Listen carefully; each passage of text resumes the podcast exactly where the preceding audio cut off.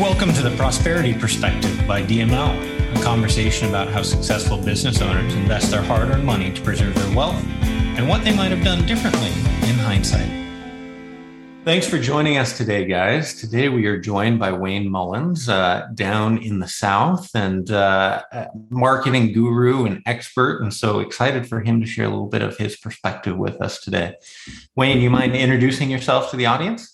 Sure, Liam. Uh, first of all, thank you so much for this time. Thank you for this conversation. Um, as I shared before we hit record or before you hit recorded, I've listened to a few episodes and really love what you do and love the ideas and the concepts that you draw out and bring out for your audience. So I'm excited for this conversation. Um, the the super quick version of my story is, uh, you know, I graduated from school, and in the midst of going to college, I decided, thanks to some CDs that my parents gave me uh, from this gentleman of the name Zig Ziglar, that I wanted to go into selling. And so, right out of school, I got a job in sales. I quickly learned that I sucked at selling. Um, but over the course of about a three year period, through you know lots of trial and error, lots of study, I actually got pretty decent at this thing called selling. I got so decent that I got to the point where I would look at my paycheck and I would look at the revenue I was bringing in for the company, and I would look back at my paycheck and like, wow, there's this huge gap between these two numbers. And so this dangerous thought, Liam, popped in my head that what if I actually went and sold something for myself? You know, could I make a lot more money? Would it be more advantageous for me if I did that? Um, and so I, I left a really great corporate sales job, eight to five, Monday through Friday, with all the benefits, very low pressure. Um, left that job and the only other skill other than selling I had at that time was cutting grass. Now, down here in the South, the lawn care season is a long season. So, all throughout high school and throughout college, I cut grass in the summers and during parts of school as well. So, I, I knew how to do that, that job um, and I knew how to sell. So, I, I left the sales job, decided to go into landscape, lawn and landscape. And over the course of a three year period, I grew that company from zero to the point where I sold the company three years later. Um, we were at the time, so this was, I'm older than maybe I look, but this was 20 years ago. Um, and at the time when I when I sold the company, I didn't know a ton about business and structure and financials. I mean, the company was always profitable and we were always growing.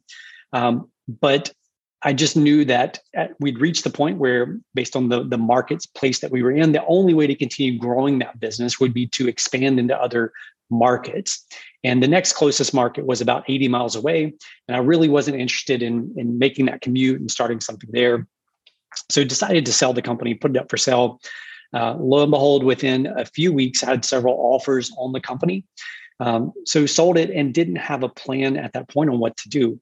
But it was out of that rapid growth over that three year period that actually customers from the lawn and landscape company started coming to me and asking me, how are you growing? How are you scaling your company so quickly? And the answer was marketing. And so it was out of those conversations that I started doing some consulting work. And then fast forward a little bit, and 13 and a half years ago, Ugly Mug Marketing was born as a full time uh, venture, I guess.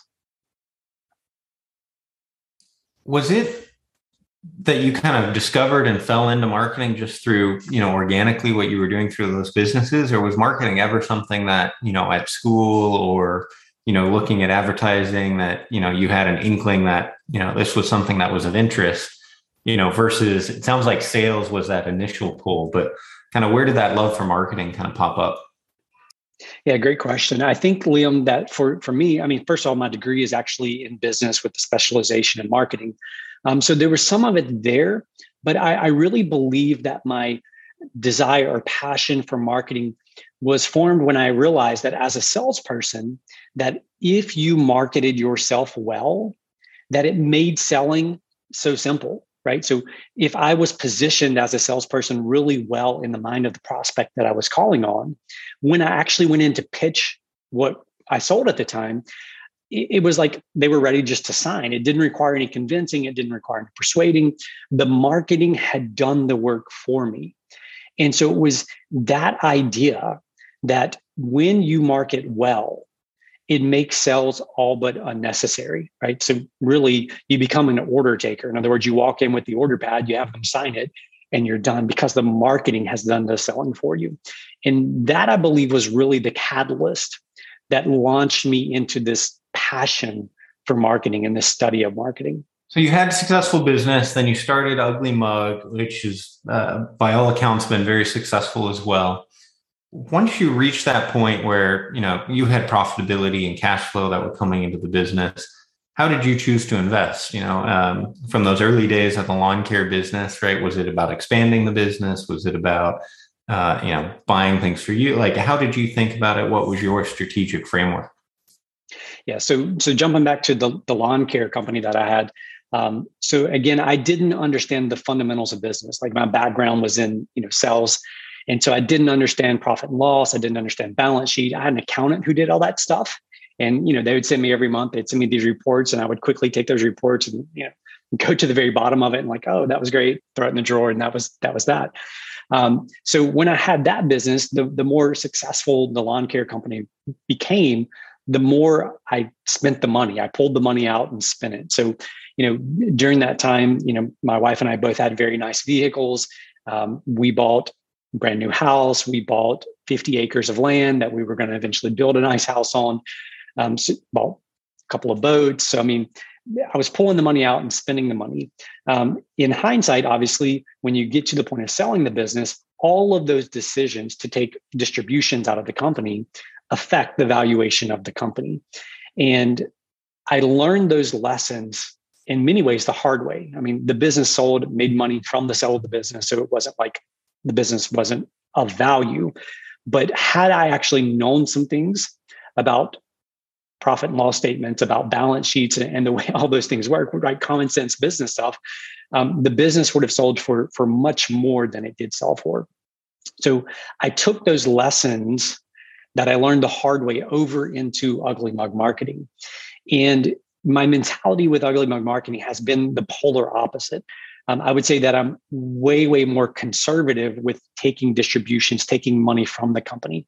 Um, I pay myself um, probably less than I should, but you know, it was a long time ago. Someone gave me the advice that you should pay steaks and eat hot dogs. Pay steak and eat hot dogs, and so I've I've believed and made a commitment from very early on in this company that I wanted to invest in the people within this company. In other words, we're in a service-based business, so you know we sell time at the end of the day, and for me, that's the highest point of leverage. That is the thing that I can leverage the most in terms of a strict business perspective, ROI, are my people, are the team. The more profitable I can make each team member on my team, in other words, um, the ratio of labor to revenue generated, the higher I can drive that number, the more successful we become as a company. But how you actually go about doing that, how you do it in such a way that is not dehumanizing, that it is truly about their best interest, not your best interest, those have been the true learning lessons for me over these years. So, if we, you were talking about the lawn care business and the sale of the lawn care. Um, if you were to go back and change one thing in terms of how you would reallocate distributions versus uh, something else, what would that one thing be that you would think ha- would have the highest impact on the sales price of that business? Yeah, I think one thing would be just leaving some of the cash reserves in the business. You know, I was at that at that time pretty much pulling all the cash reserves. I mean, there was a little bit, but pulling all the cash reserves out of the business. And, and so what that prevented from happening was it made scale, you know, beyond our local market. It made it way more difficult, right? So it was going to be a sacrifice to do that, as opposed to have the money there set aside to take that chance to go into the other market. And at the time, I wasn't willing to take that that chance because I was so comfortable with the lifestyle that we created around this this business. So that would be the answer. Is there a portion as you look forward into Ugly Mug that you say, you know, this percent of profits or this percent of revenue is reserved for company growth or reinvestment or whatever that thing may be, right? Whether it's a new market, whether it's a new service line, et cetera? Yeah, my answer is going to sound like a cop out answer, but the answer is all of it. I am extremely um, frugal in terms of pulling from the company. In other words, I I'm leaving absolutely as much money as possible into the company to take advantage of opportunities. And we live in a day and age right now where uncertainty rules most of the marketplaces. And it's in that uncertainty that tremendous opportunity lies. And so we have the capital, we have the cash on hand to take advantage of opportunities that, you know, if I'd been pulling out, we would not have those advantages. Um, a, a big part of that, though, is investing back into the people who are already here, who've already made commitments. You know, my team is mostly made up in terms of age demographics. It's made up of the generation that everyone talks about today. They don't want to work. They play on social media all day. Um, they're they're lazy. They're you know all these negative connotations gets associated with this group, with this generation. And what I can tell you is, I've got that same generation working for me. But my team is the polar opposite. And it's because there have been very intentional investments in their development as human beings, as potential leaders, as team members. Um, and so that to me is the investment that is worth more than anything. You know, when, when someone comes to be a part of our team, I, I tell them on day one, when you leave here, which at some point, more than likely you will, when you leave here, I want you to be a better person holistically as a result of being here. And so those words can come across as very, you know, like, oh, it's a great pithy saying. It, it, it sounds really good. Um, but I believe that your values aren't your values until they actually cost you something. So it'd be easy for me to say those words and to say, I value that. But until that actually calls stuff something, in other words, until I'm willing to write the check, until I'm willing to invest in those people, then it's just empty words. And so that would be, for me, one of the things that, you know, I believe it's true for every business. We have clients in lots of different industries. But if you are in a labor intensive, service based business, you would have a very difficult time convincing me that the investment in your people is not the highest ROI investment you can possibly make. Along those lines, right, we hear a lot of stories about you know the mega companies, right? That uh, they've got full cafes, free food, free gyms, right? They're obviously paying top dollar. What's the one investment back into your people that you think's been the most impactful to being able to deliver, you know, them being better people at the end of the day? Yeah, I think um, so. Two different paths here with this answer. Number one is genuinely caring about them as individuals. Um, and so that often means you have to have conversations and you have to make decisions that are in their best interest over the best interest of the company. Now, that doesn't necessarily mean they, they stay with the company, but sometimes that means I have to let go of someone because their dream, their desire, their whatever is leading them down a different path. And sometimes I view it almost as like, you know, it's it's a bird with a with a baby in the nest. And sometimes you've got to intentionally kick them out of that nest, kick them out of where they're comfortable so that they can go down the path that they want to go down, where their dreams, their vision for their life will possibly take them. Um, so, so that's number one. So, number one, genuinely caring and understanding where they're trying to go, what they're trying to accomplish with their life, and then aligning what you do around that. The other investment I would say is this it's the investment in helping people become better versions of themselves. Now, for us, that means that I intentionally invest in people coming into our company and working with different groups within our company based on where they need help to level up themselves as team members, as future leaders in our organization. So I'm putting money into areas that don't benefit me directly. And to be honest with you, in so many ways, they don't directly benefit the company, especially not in the short term. But in the long run, those investments pay off. And I know I probably maybe I didn't give enough specifics, but I would say this that when it comes to thinking about our businesses and investing in our businesses, I would tell you that the long term best investment is going to be in the culture that you're fostering, the culture that you're creating in your company, in your organization. It's fascinating. I was writing some notes as you were talking through, right? I think the um, it's not it's never about things, right? Uh, and the big companies give a lot of things, right? But creating that environment where the people are valued and feel worth, right, and that they're improving um, is tremendous and really difficult to find in the marketplace today. Yeah, I, I would say this. You know, we're coming out of the season where um, it's been dubbed as the Great Resignation, right? So everyone's leaving jobs, everyone's quitting jobs, and again, I've got this generation that most of the people are talking about, and my my core team um, they've been here so same age bracket they they've been here five years six years.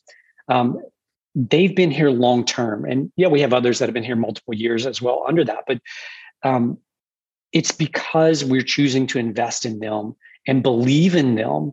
And you know i think it was um, it may have been andrew carnegie. So he was the great steel uh, magnate who built kind of the steel us steel empire industry and i believe it was him who said that that you know working with people and, and investing in people and um, building up, bringing up people. It's a lot like mining for gold. There's a lot of dirt that has to be removed. There's a lot of stuff that's got to be moved out of the way to get to the nuggets of gold. And that is true for your people. That is true for your culture. There's always going to be a lot of stuff that's got to be removed. And you know what? To get to the goal, that's where a lot of the investment gets spent. It's not in, like you talked about, the fancy kitchens. It's not in the snacks. It's not in the you know the the babysitting services because for most small businesses that's completely unrealistic and, and not possible but what it is in it is in helping them see a future for themselves that they necessarily can't see but you can see and you believe in them enough to help them get there. And that you know it's very um, philosophical i guess but there's very tactical things that create that environment that build that team and those things are very intentional. What sort of tools have you found or used to help guide that process for these people right? So starts off with a conversation right? You've got their goals their dreams somewhere that's got to be internalized written down so you can help get them there right uh, and help uh, in my experience craft milestones for them along that journey, right? And for all intents and purposes, hold them accountable, right, for themselves to help them, you know, get better. What sort of tools or you know have you found have been successful in you know creating that framework and being able to stick to that framework for your people? Yeah, I'm gonna I'm gonna disappoint you with this answer, but the best tool that I have found is Google Calendar. So I am I am um, by default, I'm not a people person. I'm a super high level introvert. I would rather go hide at my desk and you know stare at my computer screen all day than than you know have these conversations with my with my team. And so the best tool for me has been to put time on my calendar that recurs, but it feels random to them. In other words, it's not like, oh, it's nine o'clock on Monday. Wayne's about to come ask me this question or check in with me, right? It's got to feel natural. It's got to feel genuine. And so for me, just simply putting that information in the calendar, you know, you know, a conversation that that comes to mind right now with somebody. Um, so one of the things that we do for our team members is I allow them to write a vision for what they see their future looking like. And then I make them share that with the entire team. Now, other team members have done that, but they share that within the context of their team that they're on. But when they share that vision, I'm listening and I'm watching for things that I can help fulfill or help achieve. So I've got somebody on my team right now, and about a year ago, they wrote that they could see themselves in the future teaching leadership to other companies and other businesses and other organizations around the country. And so for me as a leader, like man, this is amazing. Like I've got this this leader here who has this desire to, to, to go out and help others learn leadership and teach leadership. How can I develop them? How can I help them get to that point? And so one of the very first things that that I did was I said, okay, um, what I want you to do is as you encounter these leadership um, scenarios that you deal with every day, I want you to journal about them because what's going to happen a year from now, you're not going to remember what happened today in terms of the way you led, the way you dealt with a situation that was tricky or tough. I want you to begin putting those things in writing. And then what I would like for you to do is once a month, I want you to pick two of those lessons and I want you to share it with our leadership team on what you're learning. So again, it's a, it's about this idea of understanding, getting clear, helping them get clear about what they want for the future. And once they internalize that, once they write it down, you can then pick up the bits and pieces where you can encourage, you can help direct and steer them in that direction. And you know, it, it's it's so rewarding to see. Um, it, it truly is like that. That's the thing. As much of an introvert as I am, I love those conversations now, and I love watching my team members develop and grow and lean into things that they otherwise probably would never have leaned into. Great example of taking kind of the introversion on a personal level, right, to, to build the culture.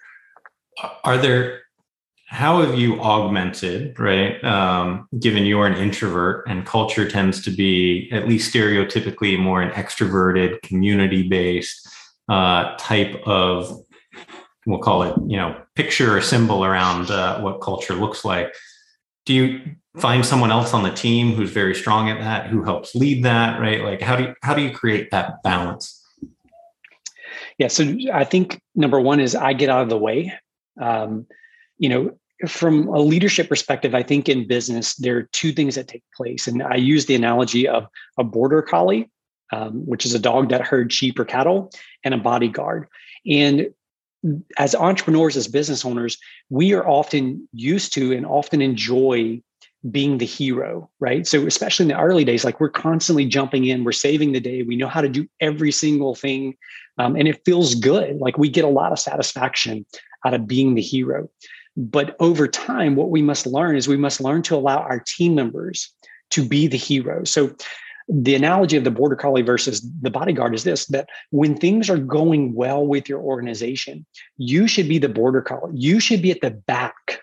You should be gently guiding and steering where they're going.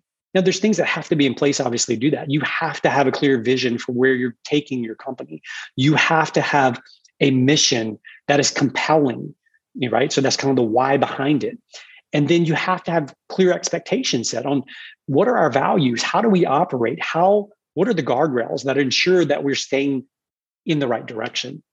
But as the leader, my job is not to be out front and say, hey, look at me, you know, follow me, you know, look at the success that that I've enabled or created. Instead, when things are going well, I believe it's our job to step to the back and to allow them to be up front allow them to own that spotlight. The flip of that, just super quick, is, is the bodyguard. When things are going tough, we should be like the bodyguard. We should put ourselves in the front. We should push the crowd. We should push, you know, if, if we've got an irrational cl- customer or client for some reason, we should step up in that situation and protect our team members and we should take responsibility for when things aren't going well because at the end of the day everything that takes place within our organizations rests on our shoulders, whether we were directly responsible for it or not. So, all that to say, long, long answer to your question, but what I have created through this culture is a culture where people can step up and thrive, and people can create the culture based on the vision, based on the future where we're heading. In other words, I don't have to be out front saying, come with me, come with me, come with me. Like, here's where we're going. Instead, I'm in the back saying, you know the vision, you've seen the vision. And as a matter of fact, each of you have written a vision within where we're trying to head. My job is to help steer, help guide, support, help remove obstacles along the way. And so for me, it's been about getting out of the way and allowing them to shine. What's the most exciting thing you're working on today, Wayne? The people um, you know, and to be honest with you, five years ago, that would not have been my answer because the introvertedness of me and the fact that I dealt with some some you know quote unquote pretty traumatic people related issues in my business, um, I I didn't want to engage with people. I wanted to avoid people. I hated one on one meetings. I hated our team meeting. And this was the company that I created, right? I, I, dreaded those things. But now I look forward to those things. Those things excite me. I mean, I don't know what else could be more exciting than actually watching someone lean into and live into a vision for the future that they've created for themselves. To me, that is the most exciting and most wonderful thing in the world to witness. Did your vision transform when you went from pre people focused to people focused in terms of you know the impact you're trying to create and where you wanted you know to leverage the company? It did. So company wide vision, we write three years in the future, and that's kind of the, the horizon that we work towards. Um, but within that, I have my own vision for how I lead. What does my role look like within the company? Um, and so my vision changes more frequent more frequently than the three year company vision changes. Fascinating. What's uh, for people who want to get connected with you, Wayne? What's what's the best way for them to be able to connect? Sure. The simplest place is just our website, uglymugmarketing.com. All of our email addresses, uh, social media, phone numbers, all that stuff's right there on the website. Awesome. Really appreciate you being on the show today, Wayne, and sharing your insights. I think super valuable and uh, really appreciate them. Thank you so much, Liam. I enjoyed our chat. Thank you for joining us today on The Prosperity Perspective. If you'd like to subscribe to our podcast, please head over to theprosperityperspective.com, where you can hear from other successful business owners on their approach to investments. On our website, you'll be able to learn more about how DML Capital currently helps other business owners, like yourself, diversify their investments and grow their wealth. Take our short quiz to see if you're ready to take the next steps toward your financial success.